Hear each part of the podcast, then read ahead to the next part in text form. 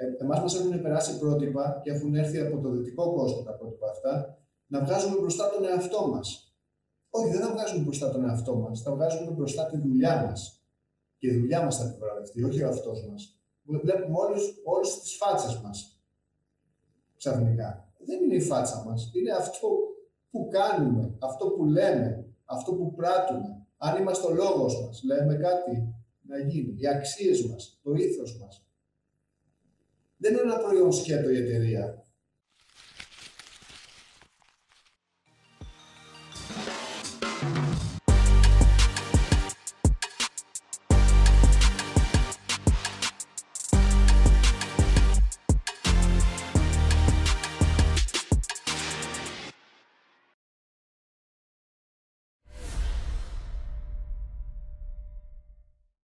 Γεια σας και καλώς ήρθατε σε ένα ακόμα Business Talks. Είμαι ο Χάρης και όπως πάντα έχω μαζί μου τον Δημήτρη και τον Άλεξ. Καλημέρα παιδιά. Γεια σε όλους. Καλησπέρα. Σήμερα έχουμε την ιδιαίτερη χαρά να έχουμε μαζί μας τον κύριο Θοδωρής Σπηλιώτη, ο οποίος εκτός από την πολυετή εμπειρία που έχει στον χώρο των επιχειρήσεων, είναι και συγγραφέας τριών βιβλίων, ε, το, το ένα από τα οποία έγινε και best seller και είναι πάρα πολύ γνωστό, που είναι το βιβλίο «Μοναχός που έγινε CEO», το οποίο εισάγει τον αναγνώστη στην έννοια του αθωνικού management, ε, στο οποίο ο Θοδωρής Πιλιώτης είναι και θεμελιωτής. Ε, και ε, τα άλλα δύο βιβλία είναι τα βιβλία Grow 1 και Grow 2, τα οποία έχει συγγράψει μαζί με τον κύριο Βαγγέλη Παπαδήμα και τα έσοδα των οποίων πηγαίνουν για φιλανθρωπικούς σκοπούς. Θα τα πούμε όλα στη συνέχεια. γεια σας κύριε Θοδωρή και σας ευχαριστούμε που αποδεχτήκατε την πρόσκλησή μας. Ε, καλησπέρα. Εμένα είναι πολύ μεγάλη χαρά που με καλέσατε. Ε, παρακαλώ, μιλάμε στο ελληνικό. Ευχαριστώ για τα καλά σου λόγια. Θα τα δεχτώ, αν και είναι λίγο υπερβολικά, θα τα δεχτώ με αγάπη. Ε, κύριε Σπηλιώτη, καταρχάς να πούμε για το αθωνικό management ότι ε, πρόκειται για μια ιδέα την οποία προσωπικά όταν την πρωτοείδα και άρχισα να πρωτοδιαβάζω ε, μου φάνηκε εκτός από ιδιαίτερα ενδιαφέρον δεν μπορούσα με τίποτα να απαντήσω στις πρωταρχικές ερωτήσεις που, που υπόνει κιόλας και, και αυτή η θεωρία, δηλαδή το πώς γίνεται το Άγιο Όρος και άνθρωποι οι οποίοι είναι μοναχοί να μπορούν να εφαρμόσουν αρχές του management τόσο αποδοτικά όπως κάνει και μια σύγχρονη επιχείρηση του σήμερα. Θέλετε να μας πείτε δύο λόγια για το αθωνικό management και για ποιο λόγο θεωρείτε ότι το Άγιο Όρος ε, είναι υπόδειγμα επιχείρησης της σημερινής εποχής; Ε, όσοι έχουν επισκεφτεί το Άγιο Όρος ε, ή όσοι επισκεφτήκαν μετά το βιβλίο του Άγιο Όρος, είδαν ότι υπάρχει μια εξαιρετική οργάνωση, δομή. Ε, οι άνθρωποι εκεί δουλεύουν με αφοσίωση, δουλεύουν, εντός εισαγωγικών το δουλεύουν, γιατί ε, στην ουσία δεν δουλεύουν, απλά το λέω χάρη της συζήτησης. Ε, έχουν αφοσίωση, πίστη για αυτό που κάνουν και δεν μιλάμε μόνο για τη θρησκευτική πίστη, είναι ένα άλλο πράγμα της θρησκευτικής πίστης και ε, έχουμε κάποια σημαντικά, ας το πούμε, πλεονεκτήματα που, έχουν, που, πρέπει, που πρέπει ή έχουν οι σύγχρονες επιχειρήσεις, όπως το οικογενειακό κλίμα, ενώ μια οικογένεια, που είναι πολύ σημαντικό, την αλληλοποστήριξη και ονομάζονται μεταξύ τους αδέρφια. Αυτό, σαν πρώτη ανάγνωση, μπορεί να ακουστεί πολύ έτσι, ε, πώς να το πω, σαν ε, το αδέρφια, λέμε, ξέρεις, αδερφέ μου κτλ. Αλλά εκεί το εννοούν ε, οπότε είναι, κάποια θεμελιώ, είναι, κάποια, είναι κάποιες θεμελιώδεις αρχές που δίνουν το ένασμα να, να δούμε γιατί το αθλητικό management είναι τόσο πετυχημένο και απλά πετυχημένο, είναι χίλια χρόνια τώρα, έχει χίλια χρόνια πορεία και χωρίς, χωρίς μεγάλες διαφοροποιήσεις, που σημαίνει ότι ό,τι λέει ο καταστατικός χάρτης, ο καταστατικός χάρτης είναι το σύνταγμα, γιατί στην ουσία το Άγιο είναι αυτόνομο κράτος, που υπάγεται βέβαια στο Υπουργείο Εξωτερικών.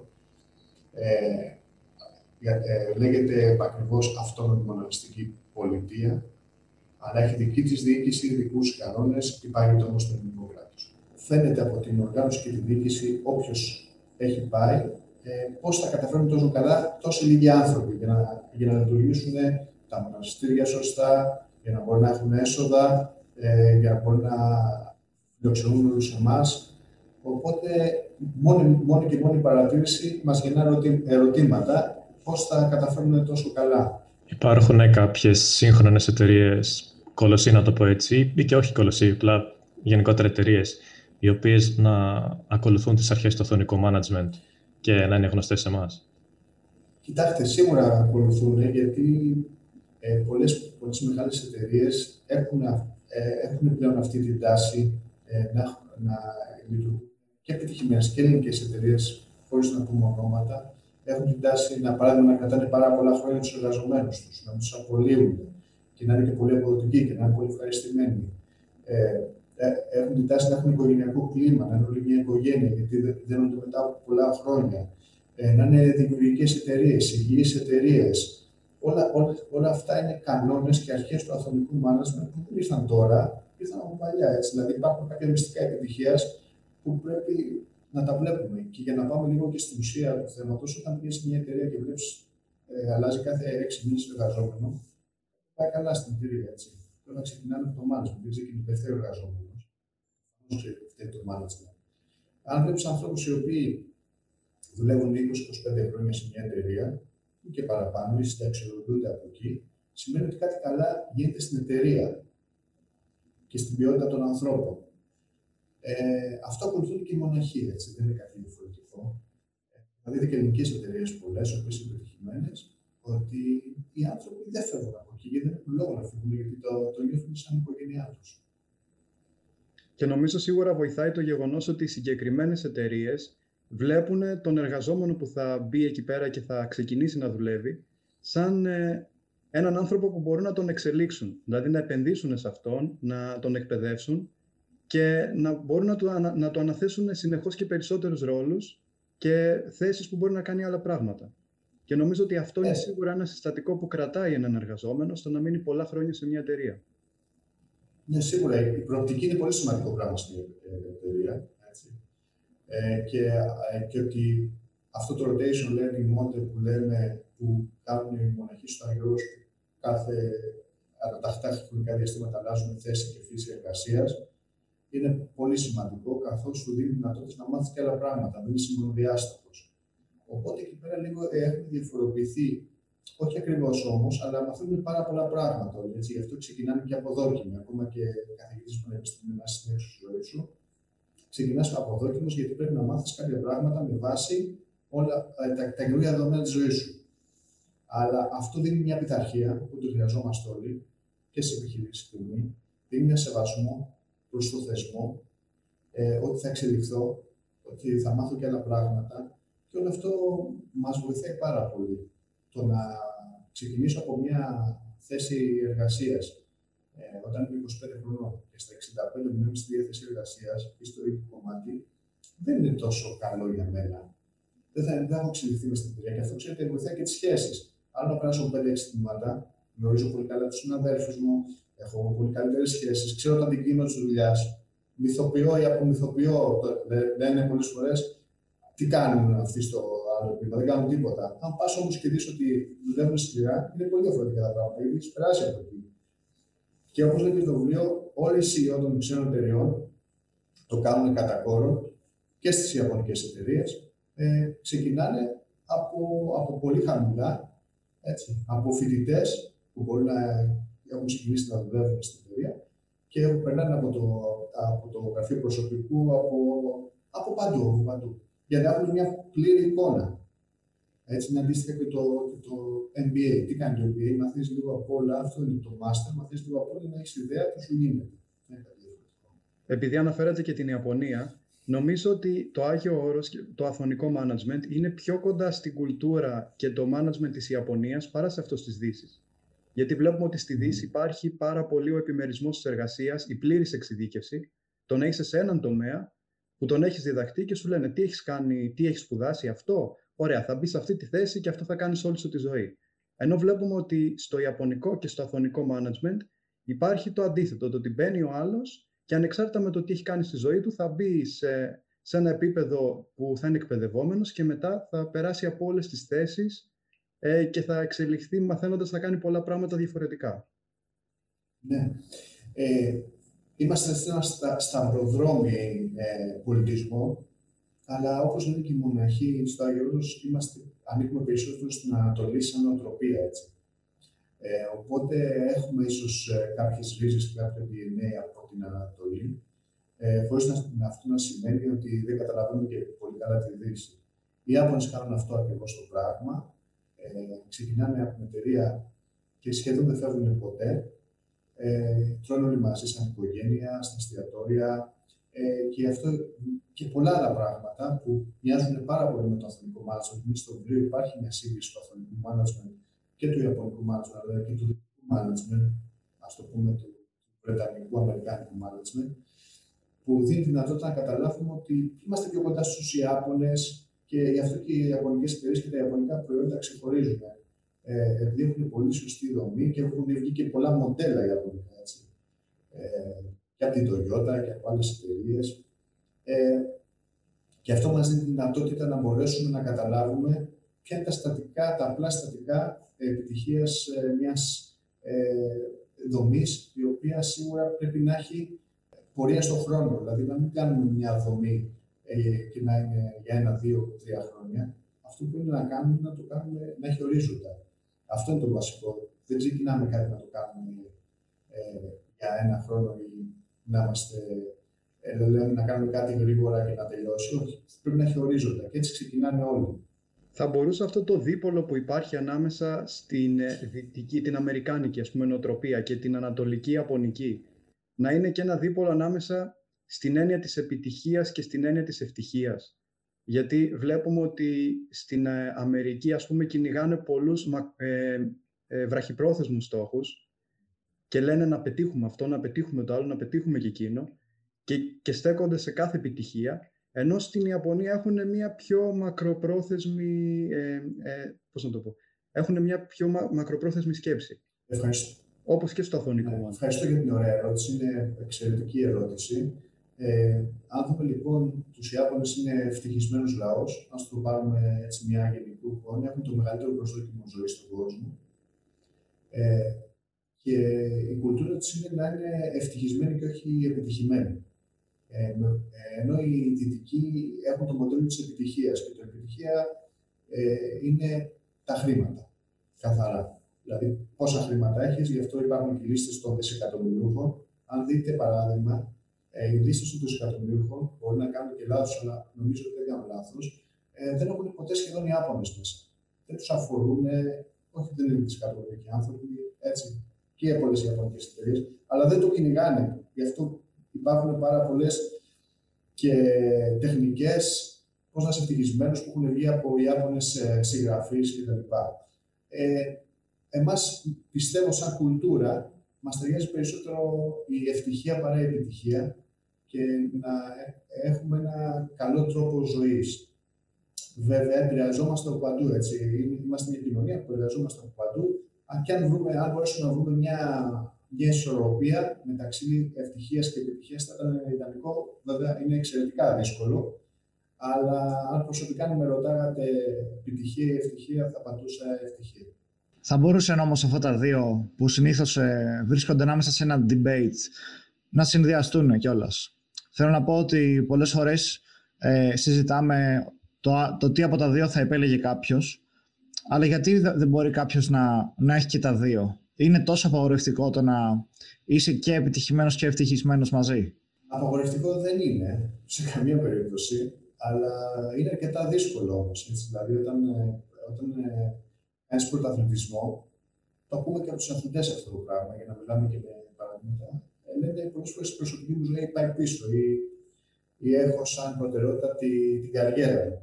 Ε, αυτό δεν είναι, δεν είναι ισορροπία. Ε, γι' αυτό πολλές φορές ε, λένε όταν θες να κάνεις πρωταθλητισμό, σίγουρα θα κάνεις πολύ μεγάλες θυσίες και σε επιχειρήσεις να κάνεις πρωταθλητισμό και αυτό μπορεί να έχει επιπτώσεις στην υγεία σου και στην ψυχική υγεία και στη σωματική υγεία. Οπότε δεν ξέρω κατά πόσο ο πρωταθλητισμός. Ο πρωταθλητισμός, ξέρετε, ανεβάζει πολύ και το εγώ. Ότι εγώ είμαι και ένας άλλος δεν είναι. Ε, ο πρωταθλητισμός επιχειρήσεις. Ο πρωταθλητισμός στο στο αθλητισμό είναι ένα άλλο πράγμα που μας δίνει ωραία πρότυπα και βλέπουμε και τους αθλητές ότι έχουν και αξίες. Ε, ο πραγματισμό της επιχειρήσης και αυτός ο ανταγωνισμός ο πολύ μεγάλος σίγουρα δεν μας κάνει τόσο καλό. Μας εξελίσσει με, αλλά οι εργαζόμενοι πολλές φορές ακούμε ότι είναι εξαρτητικά τα ωράρια, ότι ε, έχουμε πισόπλατα μαχαιρώματα σε εταιρείες. Η πίεση, ε, το άγχος. Η πίεση, το άγχος που ακούς πόσες, φορέ, πόσες φορές φράγματα σε μικρές ηλικίες και ανάλογα και σε ποιο κλάδο είσαι ή σε ποιο τμήμα είσαι, αν είσαι στις πωλήσεις, αν είσαι στο marketing κτλ. Ε, πιστεύω ότι πρώτα απ' όλα πρέπει να είμαστε καλά, χρειάζεται να είμαστε καλά με τον εαυτό μας και μετά να, να κυνηγήσουμε όλα τα άλλα. Ε, γιατί αν είμαστε καλά με τον εαυτό μας, ε, ε, ξέρουμε τον δρόμο μας. Αν κυνηγάμε κάτι το οποίο δεν ξέρουμε τι κυνηγάμε, ή μας έχει, πάρει, ή μας έχει παρασύρει ένα ποτάμι το οποίο το ρεύμα μιας εταιρείας, ε, δεν είμαι τόσο σίγουρος ότι θα είμαστε καλά με τον εαυτό μας. Και δεν ξέρω, το πιο βασικό είναι ότι δεν ξέρουμε τι, θα, τι κυνηγάμε. Ενώ όταν είμαστε καλά με τον εαυτό μας, ξέρουμε τι κυνηγάμε, έχουμε ισορροπία. Οπότε θα μπορούσαμε να πούμε ότι η επιτυχία με την ευτυχία μπορούν να συνδυαστούν όταν η επιτυχία είναι αυτό που πραγματικά θέλει κάποιος. Και ξέρει τον εαυτό του και ξέρει ότι αυτό θέλει να κάνει και τελικά το πετυχαίνει. Σίγουρα θυσιάζουμε κάτι, αλλά για παράδειγμα, όταν ήμουν 30 χρονών ήθελα να είμαι επιτυχημένος και είχα πολλά όνειρα για καριέρα και προσπαθούσα και πολλές φορές, όπως είπαμε και πριν, δεν ξέρεις τι κυνηγάς. Κάτι κυνηγάς, αλλά δεν ξέρεις τι κυνηγά. Ε, αλλά στα 40 μου ήθελα να είμαι ευτυχισμένος. Θεωρώ ανώτερο την ευτυχία από την επιτυχία, ε, γιατί γίνεται πιο ισορροπημένος. Και όπως είπαμε, η πανδημία μας έφερε λίγο πιο κοντά με τον εαυτό μας. Οπότε μάθαμε λίγο καλύτερα ποιοι είμαστε, τι θέλουμε, τι θα κάνουμε, ε, πώς θα ανταποκριθούμε στις νέες συνθήκες. Οπότε ο καθένας, ξέρετε, είναι είναι και πώς είναι, πώς να το πω έτσι, πώς είναι γεννημένος. Κάποιοι άνθρωποι είναι γεννημένοι για να γίνουν πρωταθλητές, για να παλέψουν ε, με κάθε τίμημα. Ε, ξέρετε, αυτό δεν, δεν αλλάζει εύκολα, γιατί είναι θέμα του χαρακτήρα. Αλλά το θέμα είναι να μπορείς να προσφέρεις. Εκείνη το κλειδί. Μπορεί να προσφέρεις να είσαι επιτυχημένος. Πρόσφερε να είσαι επιτυχημένος. Μπορεί να προσφέρεις όχι μόνο στον εαυτό σου, να προσφέρεις και στους άλλους μπορεί να προσφέρεις να είσαι ευτυχισμένος ε, και να είσαι ισορροπημένος και καλά ακόμα και με τη συμπεριφορά προς τον άλλον. Έτσι, να συμπεριφέρεσαι καλά στους συναδέλφους σου, στους φίλους κτλ. Και αυτό είναι η ισορροπία και είναι αυτό που λέμε στο κέντρο μου. Είμαι στο κέντρο μου. Οπότε ο καθένας κάνει τις επιλογές του. Σίγουρα η επιτυχία είναι κάτι πολύ υποκειμενικό. Και αν δεν κάνω λάθος, μέχρι τώρα μιλάγαμε για επιτυχία στα πλαίσια του της επαγγελματικής επιτυχίας. Ενώ για κάποιον επιτυχία μπορεί να είναι να, να κάνεις μια οικογένεια. Άρα ουσιαστικά έτσι μπορεί να θεωρείται στα δικά του μάτια και επιτυχημένος και ευτυχισμένος. Ποιος ορίζει, ποιος ορίζει την επιτυχία καταρχήν, ας το, καταρχάς. Ας το, ας το ξεκινήσουμε αυτό. Για μένα η επιτυχία μπορεί να είναι κάτι άλλο και ο Χάρης μπορεί να με θεωρεί εμένα αποτυχημένο. Εγώ τον εαυτό μου μπορεί να το θεωρώ επιτυχημένο. Είναι υποκειμενικό αυτό το πράγμα. Mm. Έτσι. Ε, δηλαδή, ποιος είναι αυτός που σε κρίνει; Είναι πολύ σημαντικό αυτό. Ποιος θα σου πει ότι είσαι αποτυχημένος, Ποιος θα σου πει ότι είσαι επιτυχημένος; Δεν είναι μόνο τα νούμερα, δεν είναι μόνο οι, οι, οι αποδοχές που έχεις. Είναι και πόσο καλά είσαι εσύ με εσένα. Αν εγώ είμαι επιτυχημένος και πάω στο νοσοκομείο με κρίση πανικού λόγω του άγχους, πρέπει λίγο να το κοιτάξω. Μ' αρέσει να συνεχίσω να κάνω αυτό. Ή πρέπει λίγο να κοιτάξω και τον εαυτό μου, το περιβάλλον μου, πώς συμπεριφέρομαι στους άλλους; Μήπως έχω πάρει ψηλά αυτό που λέμε τον αμανέ και νομίζω ότι είναι κάτι σπουδαίο και όλοι πρέπει να με υπηρετούν γιατί θεωρώ τον εαυτό μου επιτυχημένο. Η επιτυχία δεν είναι προσωπικό θέμα μόνο. Η επιτυχία είναι η προσφορά. Ακόμα και στα προϊόντα, ακόμα και στις επιχειρήσεις. Ακόμα και οι σύγχρονες επιχειρήσεις, τα, τα αποτυπώματα είναι να συνεισφέρουν στην κοινωνία. Όχι μόνο να βγάλουν ένα καλό προϊόν. Αυτό είναι το ένα κομμάτι. Το άλλο, πόσο συνδέσει με την κοινωνία, πόσο συνδέσει με τους ανθρώπους, πόσο συνδέσει με τις τοπικές κοινωνίες. Τι κάνεις γι' αυτό; Δεν είμαστε εδώ πέρα μόνοι μας. Δεν είμαστε για τον εαυτό μας. Άμα ήταν για τον εαυτό μας, θα καθόμασταν όλοι σε ένα σπίτι και θα ήμασταν με τον εαυτό μας. Εδώ είμαστε μια κοινωνία ανθρώπων. που πρέπει να προσφέρουν. Οπότε ποιος σε κρίνει αν είσαι επιτυχημένος; Και ποιο, ποια, ποια, ποια, είναι τα κριτήρια επιτυχίας τελικά; Ε, ε, τα κριτήρια ευτυχία είναι να είσαι καλά με τον εαυτό σου. Αυτό είναι σίγουρο. Να συμπεριφέρεσαι καλά, να μην προσβάλλεις τους άλλους. Γιατί είσαι καλά με σένα. Ενώ το κριτήριο επιτυχίας είναι πολύ, πολύ υποκειμενικό και, εγώ, και είναι και ποιος σε κρίνει. Ποιος θα σου το πει αυτό, ότι είσαι αποτυχημένος. Ποιος είναι ο κριτής σου. Νομίζω είναι πολύ σημαντικό αυτό που είπατε μόλις τώρα και πρέπει να, να δώσουμε όλη μεγάλη προσοχή σε αυτό.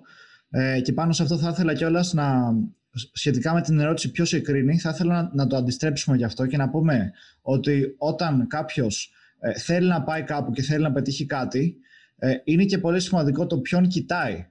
Δηλαδή, άμα το πάμε στο, από την άλλη μεριά, ε, εγώ θέλω να πετύχω στον τομέα τον συγκεκριμένο και να γίνω καλός εκεί δεν μπορώ να παίρνω feedback από ανθρώπους που δεν έχουν καμία σχέση με αυτόν τον τομέα. Γιατί πιθανόν το feedback από εκεί να μην είναι και τόσο βοηθητικό όσο θα ήταν από τους ανθρώπους που έχουν κάνει αυτό που θέλουν να κάνω και έχουν φτάσει εκεί που θέλουν να φτάσουν. Ναι. Ε, είπες κάτι πολύ σημαντικό. Είναι πού κοιτάς και ποιον κοιτάς. Ε, το θέμα είναι να κοιτάς ανθρώπους που θαυμάζεις. Να κοιτάς ανθρώπους που σε εξελίσσουν. Να κάνεις το πάθος σου ε, πράξη. Και τελικά, γιατί έχουμε μιλήσει και για την αποτυχία, τελικά τι είναι, τι, ποιος θα σε κρίνει πάλι ότι έχεις αποτύχει; Και τι έγινε και να έχεις αποτύχει, σημασία είναι να προσπαθήσεις. Έτσι. Θα αποτύχω μία, θα αποτύχω δύο, ε, την τρίτη δεν θα αποτύχω, γιατί θα έχω μάθει πάρα πολλά πράγματα. Αλλά είναι σημαντικό να μην ακούμε τις φωνές εξωτερικές. Ποιος είναι αυτός που σε κρίνει και σου πει, μην το κάνεις αυτό. Ο Πυθαγόρας έλεγε να κάνετε αυτό που θεωρείτε εσείς σωστό, ο κόσμος είναι κακός κριτής κάθε καλού πράγματος. Και εγώ έχω παράδειγμα έτσι, γιατί να μιλάμε προσωπικοποιημένα με το βιβλίο. Το, το βιβλίο λοιπόν που μιλήσαμε ο αυτό που είναι CEO, απολύθηκε από όλους τους ιδιωτικού οίκους και από έναν ιδιωτικό οίκο ο οποίος συμφώνησε, επειδή είχε εντυπωσιαστεί από τον τίτλο, όταν διάβασε το βιβλίο και είχαμε υπογράψει, γιατί είναι πολύ σημαντικό αυτό, μου λέγανε είναι χάλια το βιβλίο, είναι μέτριο, είναι λοιπές το βιβλίο. Ε, και είδατε πολλές φορές μιλάνε οι ειδικοί και οι ειδικοί τελικά δεν πέσαν μέσα. Πέσανε μέσα. Και θέλω να πω ότι να κάνουμε αυτό που πιστεύουμε εμείς, όχι αυτό που μας λένε οι άλλοι να κάνουμε. Γιατί εμείς, εμείς, εμείς δίνουμε λογαριασμό στον εαυτό μας. Δεν είναι ούτε ο πατέρας μας, ούτε η σύζυγός μας, ούτε η μητέρα μας. Εμείς κάνουμε ταμείο. Το ταμείο είναι δικό μας. Δεν είναι κανένα άλλος. Και αν πούμε δεν πέτυχα γιατί ε, είχα... δεν με βοήθησε ο πατέρας, δεν με βοήθησε η μητέρα μου, δεν με βοήθησε η οικογένεια, δεν με βοήθησε ο αδερφός μου. Αυτό είναι δικαιολογία και τέγνασμα. Οπότε εμείς είμαστε υπεύθυνοι. Και σίγουρα χρειάζεται και τύχη, σίγουρα χρειάζονται και συνθήκες, το timing. Αλλά για να τα κάνεις όλα αυτά πρέπει να προσπαθήσεις. Νομίζω ότι κιόλας στο τέλος της ημέρας, ειδικά όταν μιλάμε για επιχειρηματικότητα, ο μόνος κριτής που έχει ε, το τελικό που θα πει την τελευταία κουβέντα είναι η αγορά. Έτσι. Ε, ούτε ο επενδυτής, ούτε ο συνεργάτης, ούτε ο κάποιος που θα σε κρίνει.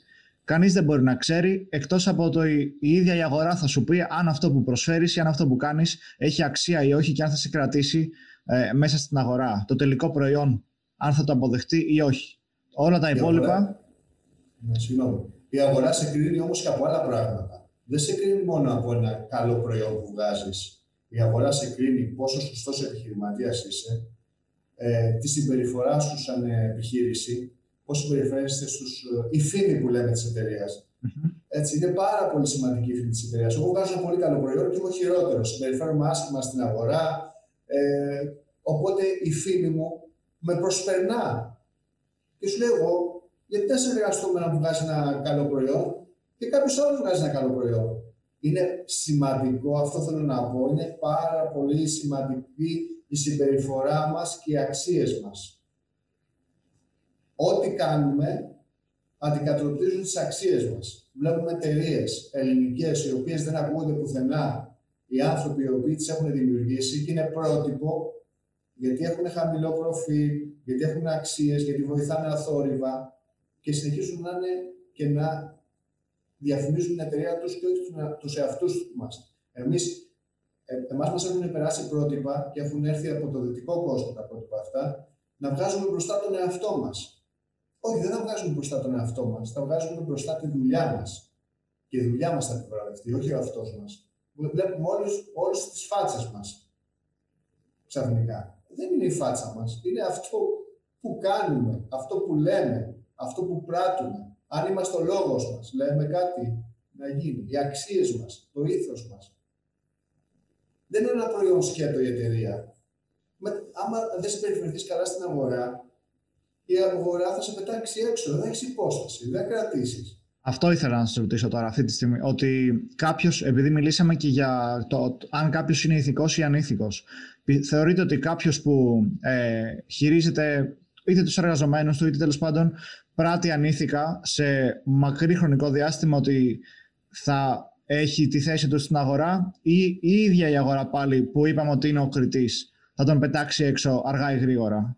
Αναφίβολα η αγορά θα τον πετάξει έξω αργά ή γρήγορα. Σίγουρα δεν θα έχει το σεβασμό της αγοράς. Για να, έχεις, για να διατηρηθείς στον χρόνο πρέπει να έχεις κάποια βασικά κριτήρια σεβασμού, αξιών, ότι είσαι αξιόπιστος σαν συνομιλητής, σαν επιχειρηματίας. Ε, και βλέπετε οι άνθρωποι οι οποίοι δεν είναι αξιόπιστοι αλλάζουν συνέχεια άφημοι, αλλάζουν συνέχεια δραστηριότητες, αλλάζουν πάρα πολλά πράγματα. Ενώ βλέπετε ε, οι επιχειρηματίες οι οποίοι είναι σταθεροί, σοβαροί σε αυτό που κάνουν, ε, έχουν την εταιρεία τους 50 χρόνια, 30 χρόνια, κρατάνε χαμηλό προφίλ, γιατί το θέμα δεν είναι να εμφανιστούν οι το θέμα είναι να εμφανιστεί το έργο τους και να παρέχουν πάλι κάτι σημαντικό στην κοινωνία. Ό,τι είναι και αυτό, ένα σημαντικό προϊόν, ε, μια προσφορά. Οπότε θα τους πετάξει η αγορά έξω και δεν θα, δεν θα έχουν.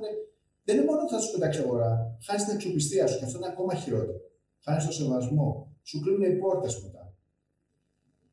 Δηλαδή το προϊόν δεν είναι το ότι θα χάσεις ένα προϊόν. Χάνεις χάνεις όλο αυτό τον εσωτερικό κόσμο που λέει ε, γιατί, να, γιατί, να, γιατί να μιλήσουμε αυτό. Είναι αναξιόπιστος, δεν είναι σοβαρός. Συμπεριφέρεται άσχημα στους εργαζομένους του. Και ξέρετε, όλα αυτά τα κριτήρια σιγά σιγά ανεβαίνουν ακόμα πιο πολύ σε επιχειρήσεις. Η αγορά θα μπορούσαμε να πούμε ότι αποφασίζει και με βάση τη χρησιμότητα. Μπορεί να καταλάβει ε, η αγορά πώς ένα προϊόν είναι πραγματικά χρήσιμο, γιατί παρατηρούμε πολύ και έναν υπερκαταναλωτισμό. Δηλαδή, βλέπουμε πολλές φορές τον κόσμο να θέλει να αγοράσει ένα σωρό πράγματα που εν τέλει να μην του είναι χρήσιμο. Ποιος είναι ο ρόλος της χρησιμότητας στην απόφαση που παίρνει κάποιος να αγοράσει ένα προϊόν και πώς θα πρέπει να το βλέπει και ο επιχειρηματίας; Πώς θα ξέρει ότι αυτό το οποίο προσφέρει είναι χρήσιμο για τον άλλον; Ναι, ευχαριστώ για την ερώτηση και για τη χρησιμότητα, η οποία ε, είναι ένα πολύ σημαντικό κεφάλαιο και εγώ όταν έτσι ας το πούμε το ανακάλυψα για την αρχή της χρησιμότητας ε, και θέλω να πω κάτι εδώ για τους ανθρώπους, να κάνω μια γέφυρα που λέγαμε προηγουμένως. Ένας άνθρωπος αξιολογείται ε, με βάση τη δοτικότητά του, πόσο δοτικός είναι. Ένας άνθρωπος ο οποίος είναι, ας το πούμε, παρτάκιας, έτσι, από τον άλλο, πόσο παρτάκιας θα είσαι, όλο θα ζητάς. Παρτάκια σημαίνει ότι ζητάω, ζητάω, ζητάω, ζητάω και δεν δίνω τίποτα. Οπότε πρέπει να αξιολογούμε τους ανθρώπους με βάση τη δοτικότητά τους. Όταν είσαι δοτικός, και εκεί θα έρθει και στη χρησιμότητα, όταν είσαι δοτικός, πάει να πει ότι προσφέρεις, ε, έχεις αγάπη μέσα σου για να δώσεις, ε, έχεις πάθος για να κάνεις πράγματα, θες να βοηθήσεις, θέλει να εξελιχθεί ένα σύστημα, όχι μόνος σου. Οπότε τους ανθρώπους τους αξιολογούμε με βάση τη δοτικότητά τους. Τους φίλους μας, τους ε, συναδέλφους μας, τους ανθρώπους οι οποίοι πραγματικά θέλουν να πας παρακάτω. Τώρα, όσον αφορά την ε, χρησιμότητα, με, μέσα από τη χρησιμότητα, ας ξεκινήσουμε λίγο και πάμε παλιά. Έναν γιατρό, όταν τον έχεις ανάγκη, ο καλύτερος επιστήμονας να είναι, ε, αν δεν σηκώσει το τηλέφωνο, είναι χρήσιμος; Όχι. Ο καλύτερος επιστήμονας. Εγώ το έχω ανάγκη, πεθαίνω, το παίρνω τηλέφωνο, δεν σηκώνει το τηλέφωνο. Την επιστημοσύνη του, εγώ τι να την κάνω. Όταν εγώ πεθαίνω και δεν σηκώσω το τηλέφωνο. Αυτό είναι χρησιμότητα. Έτσι, γι' αυτό πρέπει να βάζουμε ψηλά τη χρησιμότητα. Η Volvo, ας πάμε στα προϊόντα. Όταν εφήβρε την ζώνη ασφαλείας, δεν ήταν απαραίτητα ένα καλό προϊόν. Ήταν όμως χρήσιμο προϊόν. Γιατί έσωσε ζωές. Σωστά. με τον αερόσακο, με τη ζώνη ασφαλείας. Στην πορεία έγινε καλό, άριστο, αύριο θα αντικατασταθεί. Αλλά το κριτήριο ήταν τι να κάνουμε για να κάνουμε ένα χρήσιμο προϊόν. Το χρήσιμο προϊόν τι κάνει, σώζει ζωές. Στην περίπτωση της Volvo, έτσι. Οπότε, πάνω απ' όλα, παίζει ρόλο η χρησιμότητα. Ακόμα και στα βιβλία, που συζητάμε για βιβλία, αν, αν ένα βιβλίο δεν είναι χρήσιμο, γιατί δεν το βγάλει ένας εκδοτικό οίκος; Να λέει ένα βιβλίο 300-400 σελίδες και να επαναλαμβάνει ήδη σκηνές ή. Δεν έχει καμιά ουσία. Και για τον αναγνώστη, και αναγνώστη θα το βαρεθεί, αλλά και ο εκδοτικό οίκος θέλει να κάνει χρήσιμα βιβλία. Ξέρετε και οι εκδοτικοί εκεί θέλουν να προσφέρουν στην κοινωνία. Δεν θέλουν να βγάζουν απλά βιβλία για να βγάζουν βιβλία. Αυτό είναι χρησιμότητα. Και η χρησιμότητα έχει, έχει πάρα πολλές εκφάνσεις. Και ας πούμε ένα παράδειγμα που μιλάμε για προϊόντα και επιχειρηματικότητα. Ε, ένα προϊόν, παράδειγμα, ένα, μια, ας το πούμε, μια εταιρεία τροφίμων έχει ε, πάρα πολύ καλή φέτα, ας το πούμε έτσι, που είναι και υπό της, της, ε, της πατρίδας μας. Και θέλει να βγάλει ένα καινούριο προϊόν. Και λέει, θα βγάλω φέτα spread. Αν το αντίστοιχο προϊόν δεν είναι χρήσιμο, δεν είναι καλό και χρήσιμο, μπορεί να χαλάσει και τη φήμη του αρχικού μας προϊόντος. Οπότε θέλει πολύ μεγάλη προσοχή, γιατί είναι σημαντική η φήμη, όπως είπαμε και πριν. Έτσι. Και πρέπει να βλέπουμε τη χρησιμότητα. Αν κάνουμε ένα προϊόν το οποίο δεν είναι χρήσιμο για τον καταναλωτή, πότε είναι ένα προϊόν χρήσιμο για τον καταναλωτή; Για τα τρόφιμα που είπαμε, για τα κανονικά προϊόντα, όταν το ξαναπάρω, το, το ξανακαταναλώσω. Όταν μου αρέσει. Έτσι δεν είναι αν το πάρω και δεν μου αρέσει η γεύση του, ή ποιοτικά η γεύση του, πάει να πει δεν είναι ένα χρήσιμο προϊόν. Πάει να πει απέτυχα. Και μπορεί να κάνω κακό και στην γκάμα των προϊόντων που έχω. Γιατί χαλάω τη φήμη. Οπότε πρέπει να κοιτάμε τη χρησιμότητα των πραγμάτων. Και για να κοιτάμε τη χρησιμότητα των, πραγμάτων, για να μπορέσουμε, η χρησιμότητα μέσα έχει προσφορά. Και πρέπει να ξεκινάμε για την προσφορά. Οπότε μπορούμε να συνοψίσουμε, αν μπορούσαμε να συνοψίσουμε σε μία μόνο φράση ε, αυτή ακριβώς τη, την κουβέντα που είχαμε με ηθική χρησιμότητα ε, και την φήμη, μπορούμε να πούμε ότι πρέπει να κοιτάμε να κάνουμε κάτι το οποίο θα δώσει αξία στον, ε, στον κόσμο, είτε ο κόσμος είναι ο αναγνώστης, είτε είναι ο κροατής του podcast, είτε είναι ο αγοραστής του προϊόντος μας, είτε ο αναγνώστης του βιβλίου, πρέπει να κοιτάμε να δίνουμε αξία και να κοιτάμε να έχουμε ένα θετικό αντίκτυπο στην κοινωνία. Ακριβώς αυτό. Αν εσείς, λέω εσείς, χωρίς να σας κρίνω φυσικά, αν κάνετε ένα podcast το οποίο δεν είναι χρήσιμο για τον αναγνώστη, ο αναγνώστης θα γυρίσει την πλάτη. Οπότε και εσείς θα απογοητευτείτε και μπορεί να μην ξαναπροσπαθήσετε. Αυτό μας κάνει, μας βελτιώνει, μας εξελίσσει σαν, ανθρώπου, σαν ανθρώπους. Ε, θέλουμε να εξελιχθούμε και το θέμα είναι να κάνουμε πράγματα που να θαυμάζουμε ή κοιτάμε ανθρώπους που θαυμάζουν, κοιτάμε το καλύτερο από εμάς. Δεν κοιτάμε ανθρώπους οι οποίοι δεν κάνουν τίποτα. Κοιτάμε η εξέλιξη και μέσα από τη χρησιμότητα έρχεται η εξέλιξη. Όταν κάνουμε την ερώτηση στον εαυτό μας, είναι αυτό χρήσιμο; Παράδειγμα, ας πούμε, επειδή έχουμε μιλήσει για τον άνθρωπο. Όταν αγχωνόμαστε, αν κάνουμε την ερώτηση, αυτό που κάνω τώρα, τον αγχώνομαι, με βοηθάει κάπου, είναι χρήσιμο. Αν δεν είναι χρήσιμο, αμέσως ο εγκέφαλος μπαίνει σε μια διαδικασία που να λέει: Κοίτα, αυτό που κάνουμε δεν είναι χρήσιμο. Γιατί να φωνόμαστε δεν είναι χρήσιμο. Μπορώ να κάνω κάτι γι' αυτό. Αν μπορώ να κάνω κάτι γι' αυτό, καλώς θα το κάνω. Αλλά αν δεν μπορώ να κάνω κάτι γι' αυτό, δεν υπάρχει χρησιμότητα. Και όλο αυτό μας βοηθάει. Ξέρετε, η χρησιμότητα έχει ε, εφαρμογή παντού. Στις ανθρώπινες σχέσεις, στα προϊόντα, παντού. Δεν υπάρχει, δεν υπάρχει, δεν υπάρχει πεδίο που η χρησιμότητα δεν έχει εφαρμογή. Στα πάντα. Αν κάνω ερώτηση, είναι χρήσιμο αυτό για μένα, είναι χρήσιμο για τον άλλον; Και αν μπορεί να μετρηθεί η χρησιμότητα, φυσικά δεν μπορεί να μετρηθεί ίσως με. Μπορεί να βγει αύριο μεθαύριο ένα μοντέλο και να τη μετράει, αλλά αυτό που πάω να κάνω είναι χρήσιμο. Θα βάλουμε και τον εαυτό μας μέσα για μας, για τον άλλον, για την κοινωνία. Έτσι. Ε, δεν είμαστε μόνοι μας. Πρέπει να το καταλάβουμε αυτό. Μαζί πάμε μπροστά, δεν πάμε μόνοι μας μπροστά. Εδώ εσείς είσαστε τρεις. Γιατί δεν το κάνει ένας; Γιατί τρεις συνεργάζεστε πολύ καλύτερα και το αποτέλεσμα είναι πολύ καλύτερο. Τα τρία, τα τρία μυαλά είναι πολύ καλύτερα από ένα. Και αυτή είναι η αξία. Εδώ, η χρησιμότητα είναι αυτό. Αυτό είναι η αξία. Αλλιώς θα εξελισσόσασταν αν ήσασταν ένας, αλλιώ εξελισσόσασταν αν είσαστε τρεις. Και, μαθαίνετε, και μαθαίνουμε όλοι να συνεργαζόμαστε. Έτσι. Και ναι, πρέπει να σκεφτόμαστε ε, τη χρησιμότητα σε κάθε μας βήμα, θα έλεγα.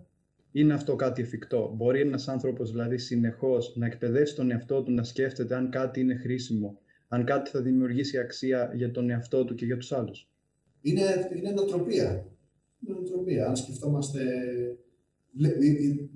Καταρχάς, βλέπουμε ο άνθρωπος πόσο εύκολα προσαρμόζεται. Το είδαμε μέσα στην καραντίνα, έτσι. Όταν αλλάζουν οι συνθήκες ρακδαία. Ακόμα και ρακδαία, ο άνθρωπος προσαρμόζεται. Ε, ναι, αν το βάλουμε μέσα στον τρόπο ζωής μας και η νοοτροπία μας, σίγουρα θα βοηθηθούμε εμείς και, και σίγουρα θα εξελιχθεί και η κοινωνία. Δεν είναι μόνο για τον εαυτό μας, γιατί πάλι από το δυτικό τρόπο ζωής μας έχουν έρθει ε, τα μαθήματα αυτοβελτίωσης αφορούν πρώτα τον εαυτό μας και καλά κάνουν, αλλά δεν είναι μόνο ο αυτός μας. Είμαστε ένα σύνολο. Εδώ στη γη δεν είμαστε μόνοι μας.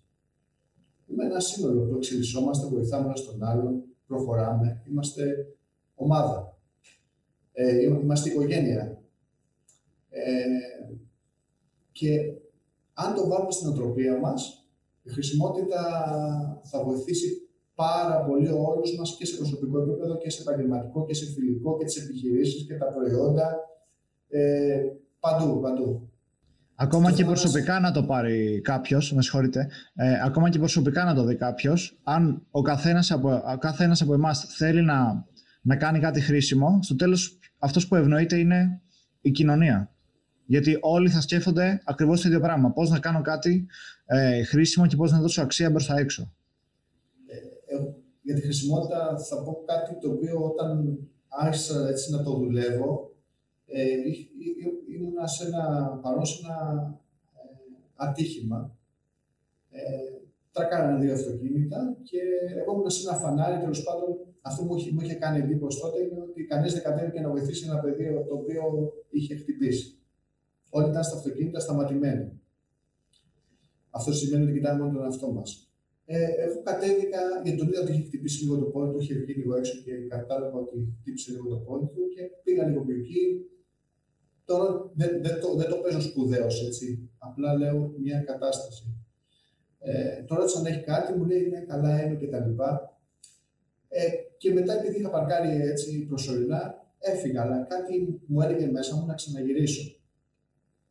Οπότε ξαναγυρνάω ε, και μου λέει καλά που ήρθατε, μετά από πέντε λεπτά δεν θυμάμαι, καλά που ήρθατε μου λέει γιατί δεν παραδέχεται το άλλο αυτοκίνητο ότι, ότι πέρασε με κόκκινο. Και είσαστε ο μόνος μάρτυρας. Είμαι χρήσιμος σε αυτήν την περίπτωση δεν είμαι; Δεν είμαι καλός. Από ό,τι φαίνεται ήσασταν αρκετά. Δεν, δεν είμαι καλός. Προσέξτε, δεν είμαι καλός. Είμαι χρήσιμος. Δεν είμαι καλός. Φάνηκα χρήσιμος γιατί ήρθε η αστυνομία και κατέθεσα ότι πέρασε με κόκκινο και ήμουν ο μόνος μάρτυρας. Λοιπόν, ξαναλέω δεν είμαι καλός, αλλά αυτό το παιδί φανταστείτε τι θα πάθαινε αν δεν υπήρχε ούτε ένας μάρτυρας και αφισβητούσε η άλλη πλευρά ότι πέρασε με κόκκινο. Το θέμα είναι ότι ήμουν χρήσιμο και βοήθησα έναν άνθρωπο. Αυτή είναι η χρησιμότητα. Δεν είναι καλοσύνη. Και τελικά, ποιος κρίνει την καλοσύνη, τι σημαίνει καλός, τι σημαίνει σωστός; Θα πω ότι ο Χάρης ήταν σωστός. Ή δεν είναι σωστός. Ποιος το κρίνει αυτό; Το χρήσιμο δεν μπορεί να το αφισβητήσει κάποιος. Πώς θα το αφισβητήσει τη χρησιμότητα, με ποιο πράγμα; Εξάλλου, στο συγκεκριμένο παράδειγμα, τη στιγμή που το παιδί που είχε χτυπήσει μπορεί να σκεφτόταν τι καλός που είναι αυτός ο άνθρωπος που ήρθε εδώ πέρα και με βοήθησε, ε, ο, ο, ο άνθρωπος που προκάλεσε το τρακάρισμα θα μπορούσε να έχει πει τι κακός που είναι και γιατί είναι εδώ και ανακατεύεται. Α, Αντί να κοιτάξεις, ξέρω εγώ, τη ζωή του και με βάση προβλήματα. Εγώ ξέρω ότι δεν το καταλάβανα τότε και τότε το δούλευα, ότι ήμουν χρήσιμο. Γιατί, γιατί ξεμπλόκανε μια διαδικασία, γιατί είχα αστυνομία, γιατί κατέθεσα, έτσι. γιατί πήγε στο νοσοκομείο μετά να κάνει εξετάσεις, δηλαδή ξεμπλόκανε. Ενώ εκεί θα υπήρχε ένας διαπληκτισμός για το ποιο πέρασε το κόκκινο. Αυτό είναι χρησιμότητα, δεν είναι καλοσύνη. Κύριε Σπεγιώτη, νομίζω ότι θα μπορούσαμε να περάσουμε λίγο να, να συζητήσουμε για την επιχειρηματικότητα στη χώρα μας. Ε, είστε ένας άνθρωπος ο οποίος έχει τεράστια εμπειρία πάνω σε αυτό. Δραστηριοποιείστε και επιχειρηματικά. Ε, αν δεν κάνω λάθος, έχετε και τη δική σας επιχείρηση, η οποία είναι και στην Ελλάδα. Ε, οπότε έχετε και μια τεράστια εμπειρία.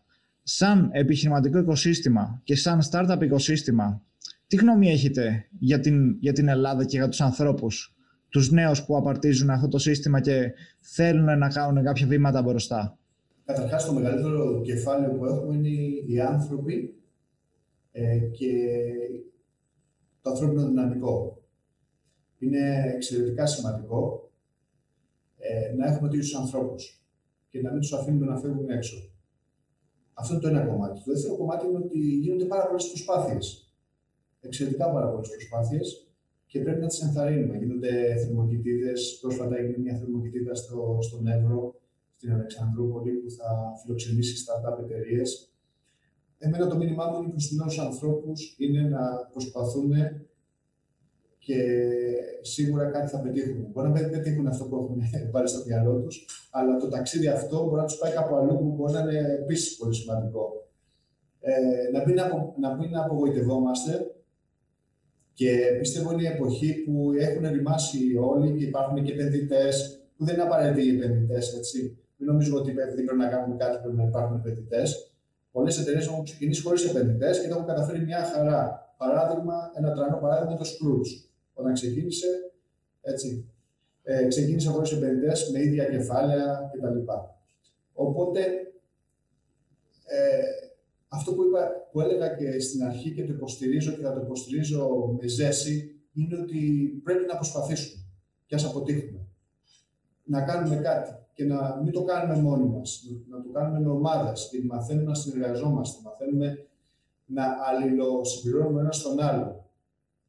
Δηλαδή, όταν κάνουμε μια startup εταιρεία, δεν μπορούμε να είμαστε βιομηχανικοί. Μας λείπει το marketing, μας λείπουν οι πωλήσεις. Καλύτερο να είναι ένας μηχανικός και ένας από το εμπορικό κομμάτι. Να ξέρει πώς θα το πλασάρει το προϊόν. Έτσι, ε, να αλληλοσυμπληρωνόμαστε. Δεν μπορούμε να μαζευτούμε πέντε μηχανικοί σε μια επιχείρηση. Δεν πρέπει να κάνουμε τίποτα. Αν δεν υπάρχει το εμπορικό κομμάτι.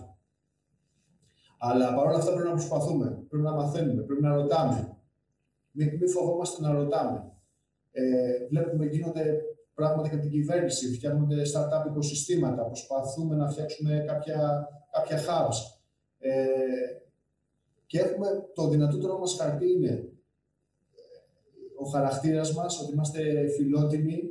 Δεν το βλέπεις πολύ εύκολα στο εξωτερικό αυτό το φιλότιμο που έχουμε εμείς και ότι, ε, ότι βγαίνουμε από τα πανεπιστήμια μας ε, με εξαιρετικές γνώσεις. Και είμαστε χώρα που έχει ήθος και αξίες και είναι πολύ σημαντικό και τα νέα παιδιά που είναι μορφωμένα ε, αυτό το κουβαλάνε μαζί τους και γι' αυτό βλέπουμε και στο εξωτερικό είναι πλέον προφανές ότι οι Έλληνες είναι σε τις μεγαλύτερες θέσεις στις, στις πολιτικές εταιρείες. Οπότε η προσπάθεια μετράει. Επειδή αναφέρετε τα, τα πανεπιστήμια, είναι αλήθεια ότι στο κομμάτι της επιχειρηματικότητας και της δίκης επιχειρήσεων θα μπορούσαν να βελτιωθούν αρκετά. Θεωρείτε ότι το, ότι το να μπει στο πρόγραμμα σπουδών το αθωνικό management και στα πανεπιστήμια, αλλά και στα σχολεία και ακόμα και σε πιο νεαρή ηλικία, ε, θα ήταν καλό; Ό,τι δίνει αξία είναι καλό.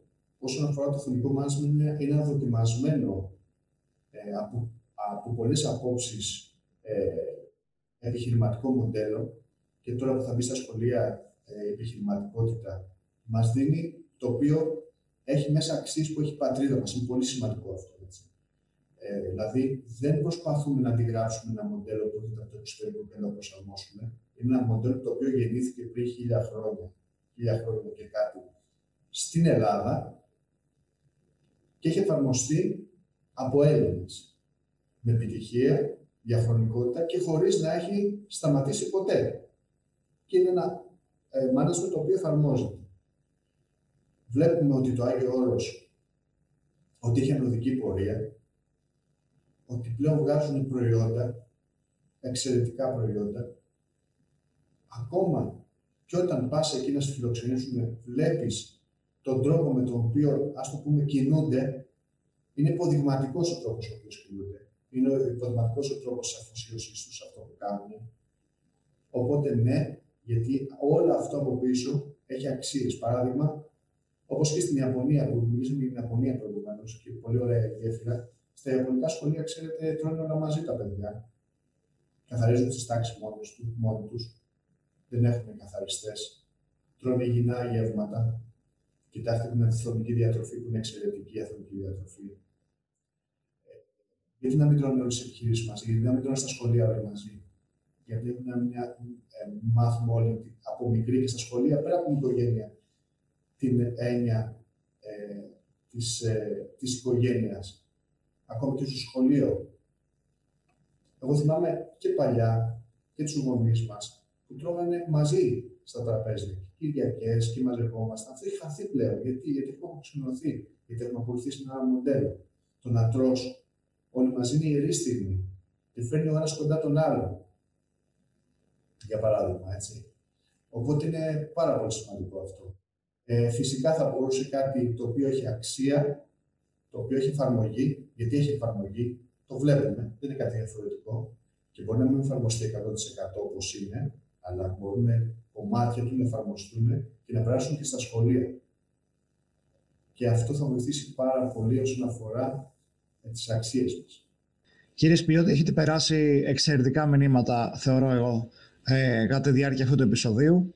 Ε, λίγο πριν κλείσουμε όμως θα θέλω να σας κάνω μια τελευταία ερώτηση. Αν έχετε κάποιο μήνυμα που θέλετε να, να περάσετε σε ένα, σε ένα νέο άνθρωπο που αυτή τη στιγμή μας ακούει ή μας βλέπει και θέλει να ασχοληθεί με την επιχειρηματικότητα και έχει κάποια όνειρα και θέλει να κάνει κάτι δικό του. Το μόνο μήνυμα που θα έλεγα και στον εαυτό μου πριν 10 ε, χρόνια, 15-20 χρόνια, είναι άργησες να το κάνεις, έπρεπε να το έχεις κάνει. Οπότε αυτό είναι, να γίνει το πρώτο βήμα, να μην ε, έχουμε αμφιβολίες, να μην αναβάλουμε πράγματα. Αν θέλουμε κάτι, πηγαίνουμε και το ε, κάνουμε. Για, μια, να τελευταία, ναι, μια τελευταία κουβέντα μου επιτρέπετε. Εννοείται. Οι άνθρωποι, το βλέπω και από μένα, φοβόμαστε περισσότερο από ό,τι πρέπει. Δηλαδή, θεοποιούμε το φόβο. Δεν πρέπει να θεοποιούμε το φόβο. Ίσα ίσα το φόβο πρέπει να τον απομυθοποιούμε. Γιατί αν κάνεις το βήμα, πολλές φορές το έχουμε δει, λες, Α, αυτό ήταν. Και το σκεφτόμουν, ξέρω εγώ, έξι μήνες να το κάνω, 8 μήνες. Και ξαναλέω, και να αποτύχουμε. Και τι έγινε. Και τι έγινε. Και τι έγινε, αν αποτύχουμε. Θα αποτύχουμε μία, θα αποτύχουμε δύο, θα αποτύχουμε τρεις, έτσι την τρίτη θα αποτύχουμε. Δεν υπάρχει περίπτωση. Είναι αυτό το ρητό που λέει ότι μπορείς να αποτύχεις πάρα πολλές φορές, αλλά αρκεί να πετύχεις μία. Και θα πετύχεις. Και θα πετύχεις, δεν υπάρχει περίπτωση. Και άσε και λίγο τη ζωή να σε πάει. Και άσε λίγο τη ζωή να σε πάει. Να μην της πηγαίνεις κόντρα, ξέρεις η ζωή που σε πηγαίνει. Αρκεί να προσπαθείς. Και, και όλοι θα βρούμε τον δρόμο μας. Και να έχουμε ένα σκοπός στη ζωή μας. Είναι πολύ σημαντικό. Α, γιατί αν ρωτήσουμε τους ανθρώπους έξω, αν βγούμε στον δρόμο και ρωτήσουμε τους ανθρώπους, ποιος είναι ο σκοπός τη ζωή σου, δεν ξέρουμε. Αν βρούμε σκοπό και τον υπηρετήσουμε και χρήσιμοι θα είμαστε και θα εξελίξουμε την κοινωνία και θα προσφέρουμε στην κοινωνία και σε ένα καλύτερο περιβάλλον θα ζούμε και να μην γκρινιάζουμε. Η στάση ζωής μας είναι να, ακόμα και τις αποτυχίες μας, ακόμα και τα μαθήματα, ακόμα και τα μηνύματα που παίρνουμε, να τα αξιοποιούμε θετικά. Υπάρχουν άνθρωποι που μόνο γκρινιάζουν. Οι λεγόμενοι τοξικοί άνθρωποι. Ε, δεν χρειάζονται αυτοί οι άνθρωποι να είναι στη ζωή μας. Χρειάζονται άνθρωποι, εμείς πώς αντιλαμβανόμαστε από αυτό που μου έτυχε. Ναι, κακό είναι που μου έτυχε, αλλά τι έμαθα. Πώς θα αντιμετωπίζω. Πάω παρακάτω. Δεν μένω ένα μήνα σε αυτό που μου έτυχε. Να πάω μπροστά. Και αυτό είναι το μήνυμα, να πάω μπροστά. Εύχομαι να μην σας κούρασα. Σας ευχαριστούμε πάρα πολύ για όλα. Ε, ήταν μια εξαιρετική κουβέντα. Εννοείται ότι δεν μας κουράσατε. Ε, θα μας πει και ο κόσμος από κάτω στα σχόλια ε, τι του άρεσε περισσότερο. Να μας πείτε αν έχετε διαβάσει το βιβλίο του κύριου Σπελιώτη και πώς σας φάνηκε. Ε, αυτά από εμάς. Αν δεν έχετε διαβάσει το βιβλίο και θέλετε να διαβάσετε και να μάθετε πράγματα για το αθωνικό management, θα έχουμε το link στην περιγραφή για το συγκεκριμένο βιβλίο και θα έχουμε επίσης link στην περιγραφή για τα βιβλία Grow 1, στο οποίο υπάρχουν άνθρωποι οι οποίοι μοιράζονται ιστορίες επιτυχίας τους ε, και το Grow 2, στο οποίο υπάρχουν άνθρωποι που έχουν πετύχει, αλλά μοιράζονται ιστορίες αποτυχίας τους. Το οποίο το θεωρώ επίσης πολύ σημαντικό και πολύ ενδιαφέρον. Το ότι οι άνθρωποι οι οποίοι πέτυχαν και έχουν ένα όνομα στο χώρο, δέχτηκαν και παρουσιάζουν κάποιες ιστορίες τι οποίες απέτυχαν και μάλιστα ξεκίνησα να το διαβάζω και ευχαριστώ τον κύριο Σπιώτη που μου έστειλε το βιβλίο και πραγματικά με κράτησε, έχει πολύ ενδιαφέρον. Ε, και να πούμε ότι για τα βιβλία Grow 1 και Grow 2, εάν τα αγοράσετε θα συμβάλλετε κι εσείς, καθώς τα έσοδα των συγγραφέων θα πάνε για φιλανθρωπικούς σκοπούς. Οπότε είναι διπλό το καλό, προσφέρεται και σε εσάς, αλλά προσφέρεται ε, και σε οργανώσεις οι οποίες κάνουν πραγματικά έργο ε, σε πολλούς τομείς και ειδικά για τα παιδιά. Οπότε αυτό ήταν το επεισόδιο για σήμερα. Ελπίζουμε να σας άρεσε. Ευχαριστούμε ξανά τον κύριο Σπιώτη που δέχτηκε την πρόσκλησή μας και ήταν κοντά μας. Πολύ μεγάλη μου χαρά και αν είναι να συμπληρώσω κάτι τελευταίο, ακόμα και οι πιο επιτυχημένοι έχουν αποτύχει και αυτό φαίνεται από το βιβλίο και από Έλληνες. Και το πιο σημαντικό είναι να μιλάμε για τις αποτυχίες μας, να απο, ε, απομυθοποιούμε, απονεφοποιούμε τις αποτυχίες μας, γιατί έτσι μας κάνει να νιώθουμε καλύτερα. Δεν σημαίνει επειδή απέτυχα, δεν σημαίνει ότι είμαι αποτυχημένος. Και ξαναλέω αυτό που λέγαμε πριν, ποιος κρίνει την αποτυχία μου; Ο κριτής είμαι εγώ και μόνο εγώ. Είναι πολύ σημαντικά αυτά τα μηνύματα, γι' αυτό μέχρι το επόμενο επεισόδιο να είστε όλοι καλά και να κυνηγάτε τα όνειρά σας.